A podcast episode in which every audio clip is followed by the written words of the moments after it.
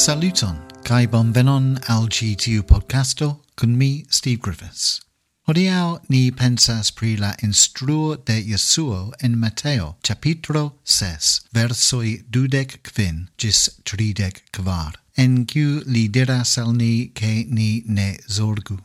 Mi leges citiun passagion dum la lasta semaino, kai gi lasas min cun tre simple demando. Ciu Dio povas curatsi maltrankvilon, Ciu Dio povas helpi nin vivi sen maltrankvilo, mi pensas che gi estas grava demando, cia stresso cae maltrankvilo estas parto de nia vivo nun.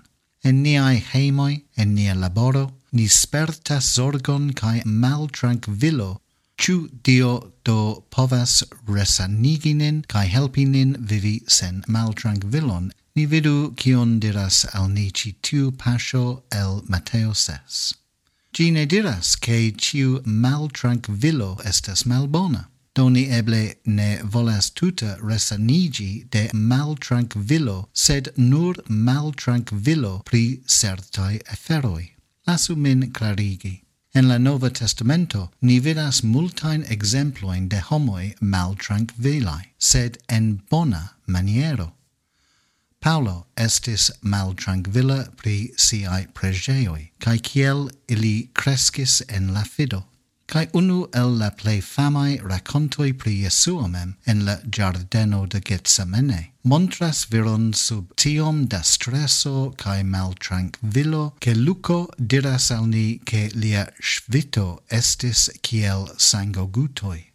Do ci tio sugestas che angoro cae mal tranquillo ne nepre estas malbona afero. Estas kelkai aferoi pri cui estas bone esti mal tranquilla. Mal tranquillo ne montras mancon de fido al Dio.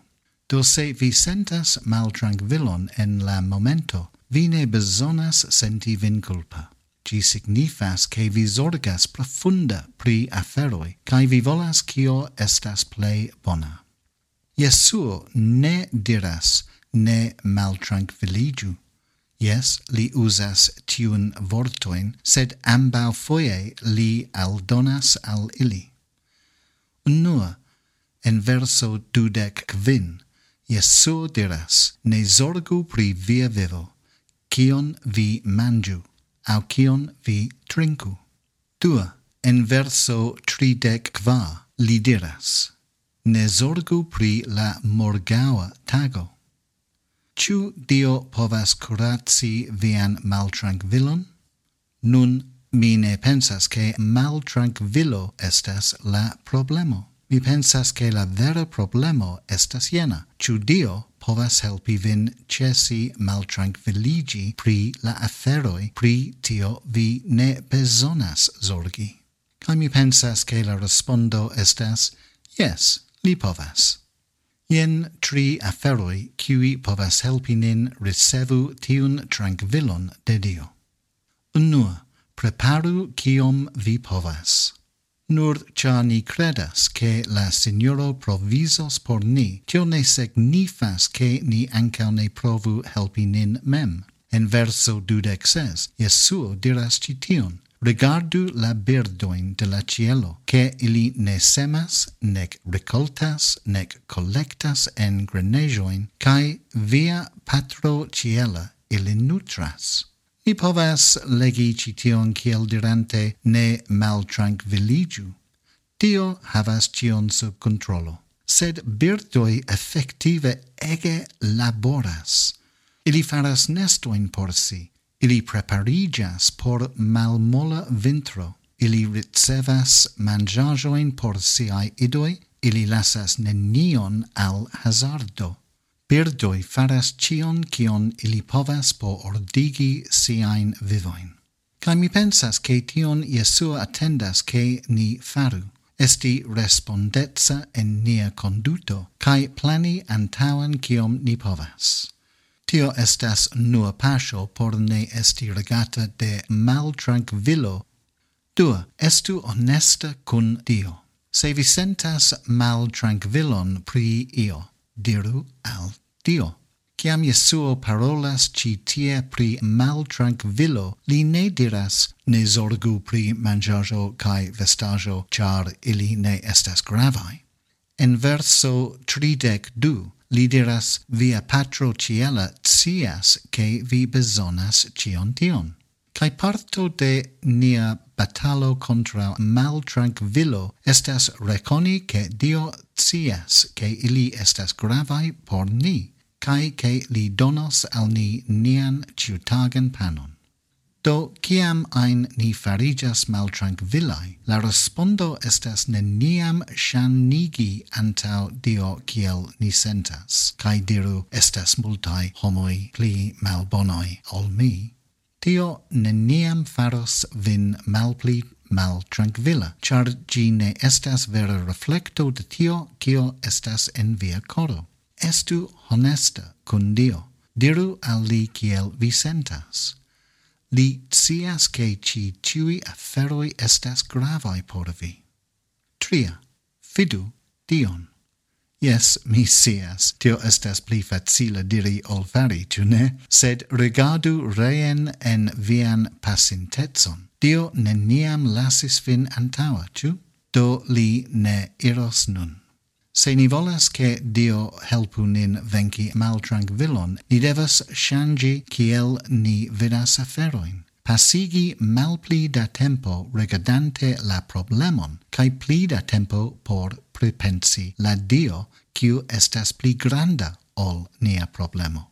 Mi estas la plei malbona en ci tio, mi promesas al vi. Mi povas passigi horoin mese de la nocto tra rigardi problemoin en mia capo, cae laboranta tra ciui manieroi kiel mia mondo collapsos pli sage estus por mi pensi pri la amo cae potenzo cae autoritato de Dio.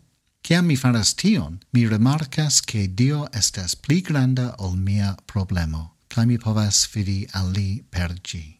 Cae tio reductas mian maltranquillon. Nia patro en la cielo, quiu estas ciu maniere fidela, donos bonajoin al ciui qui petas de li.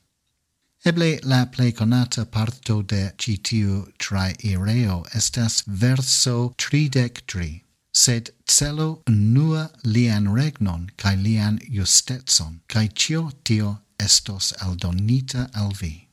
Serci la regnon de Dio signifas accepti la regardon de Jesuo Christo en niai vivoi, transdoni al li ciun facon de nia vivo, niai relatoi, nia laboro, nia mono, niai shatocupoi, cio. Dum ni lernas doni cion al Dio, ni estos libergitai de maltranquilo pri tiui aferoi. Dio estas fidela, cae li neniam lasos nen. Ciu Dio de povas coraci maltranquilon, li povas fari tion cion li volas. Li estas Dio sed gi ne estas corazzo de mal tranquillo cun ni besonas. Ni besonas tion por helpi nin ne esti mal tranquillai pri la aferoi pri cui ni ne besonas zorgi. Tio estas verco de Dio en niai coroi, sed ni havas rolon por ludi en la procezzo per ci tiui tri aferoi. Nur faru vian eblon por prepari vian vivon. Dua, estu honesta cun Dio, pri kiel vi sentas. Tria, concentrigiu alla Dio kiu estas pli granda ol via problemo. Ni neniam vivos vivoin sen mal tranquillo, sed ni povas vivi niain vivoin sub la protecto de nia fidela Dio, kiu provisas nian ciun besonon kai ie la fino de la tago tion ne vera besonas se ni volas vivi patsan cae joian vivon. Nu mi esperas che vi trovis ci tion utila podcasto, Mia pregio por vi estas che vi estos liberigita de la angoroi cuin vi ne besonas porti, cae ke vi ekkonos la pazon de Dio en via coro. Dankon pro esti cun mi hodiau, cae mi antau joias esti cun vi de novo baldau. Cis la revido!